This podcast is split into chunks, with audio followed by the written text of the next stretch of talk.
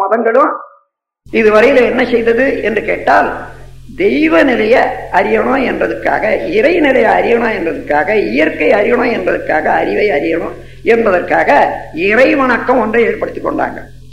உலகிலே வாழும் மக்களோடு எவ்வாறு தொடர்பு கொள்ள வேண்டும் என்பதற்காக அற உணர்வு ஏற்படுத்திக் கொண்டார்கள்.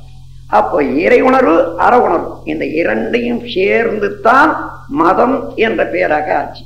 அந்தந்த காலத்துக்கு தகுந்தவாறு இடத்துக்கு தகுந்தவாறு உணவு உடை உறக்க இவைகள் எல்லாம் வேறுபட்டாலும் அந்த மதத்தினுடைய அடிப்படை என்னன்னா மனிதன் வாழ வேண்டும் என்ற போது மனிதனுக்கு இந்த ரெண்டு அறிவும் வேணும் ரெண்டு பழக்கமும் வேணும் ரெண்டு பயிற்சியும் வேணும் என்று எல்லா மதங்கள்லையும் இறை உணர்வு அற உணர்வு என்ற இரண்டையும் ஏற்படுத்தி வச்சாங்க.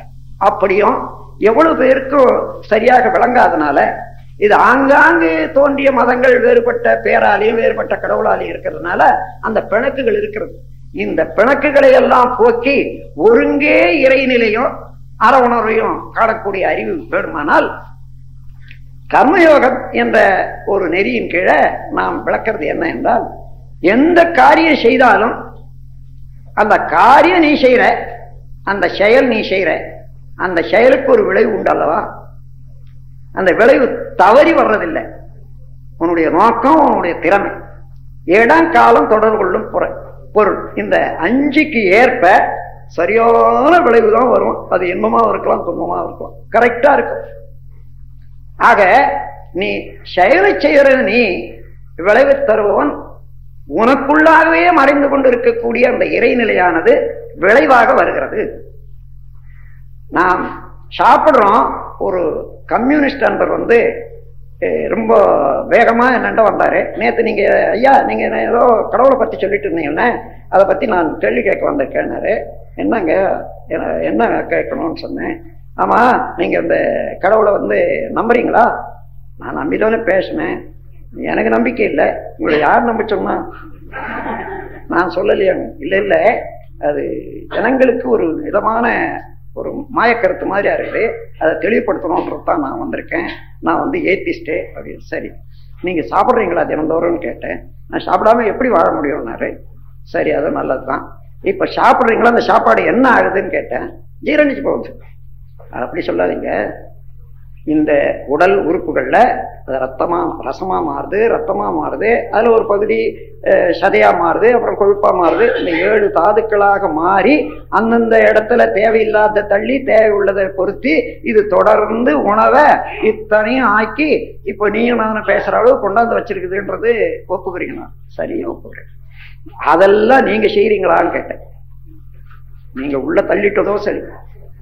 அதுக்கு மேல இவ்வளவு வித்து நடந்தத நீங்க செய்தீங்களான்னு? இல்லைன்னாரு இல்ல உங்க அம்மாவோ அப்பாவோ அல்லது உங்க நண்பர்களோ யாராலும் உங்களுக்காக செய்து கொண்டிருக்காங்களா?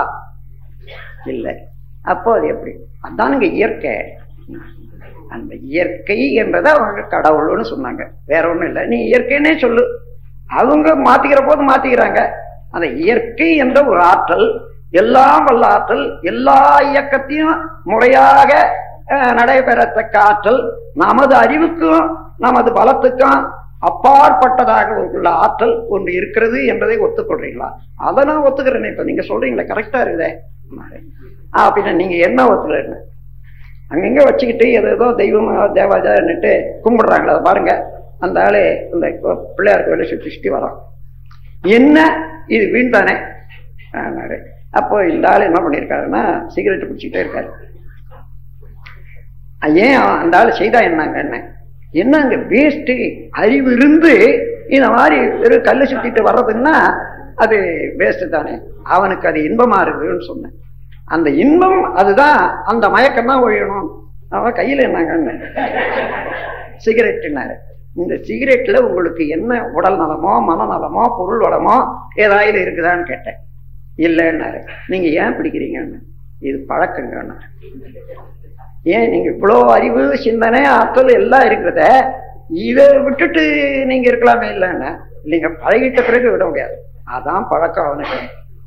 காலையில எழுந்தா கோயிலை சுத்தி வர்றதுல ஒரு இன்பம் இருக்கு. அவன் நட்டம் இல்லாத பழக்கத்தை வச்சுக்கிறோம் நீங்க நட்டத்தோட வச்சுக்கிறோம் அது மாத்திரம் அவன் சுற்றி வர்றதுனால யாருக்கும் ஒரு தொல்லையும் இல்லை. நீங்க இந்த சிகரெட் குடிக்கிறதுனால நான் விடுற மூச்சை நீங்க கெடுத்துக்கிட்டு இருக்கீங்க. இப்போ இங்க யாரை யார் குறை சொல்ற முடியும்? ஆகையினால இப்ப இறைநிலையை பற்றி நீங்க கேள்வி கேட்டீங்க முடிஞ்சு போச்சான்னு சொன்னேன். முடிஞ்சு போச்சுங்க நான் வர்றேன்னு போனேன்.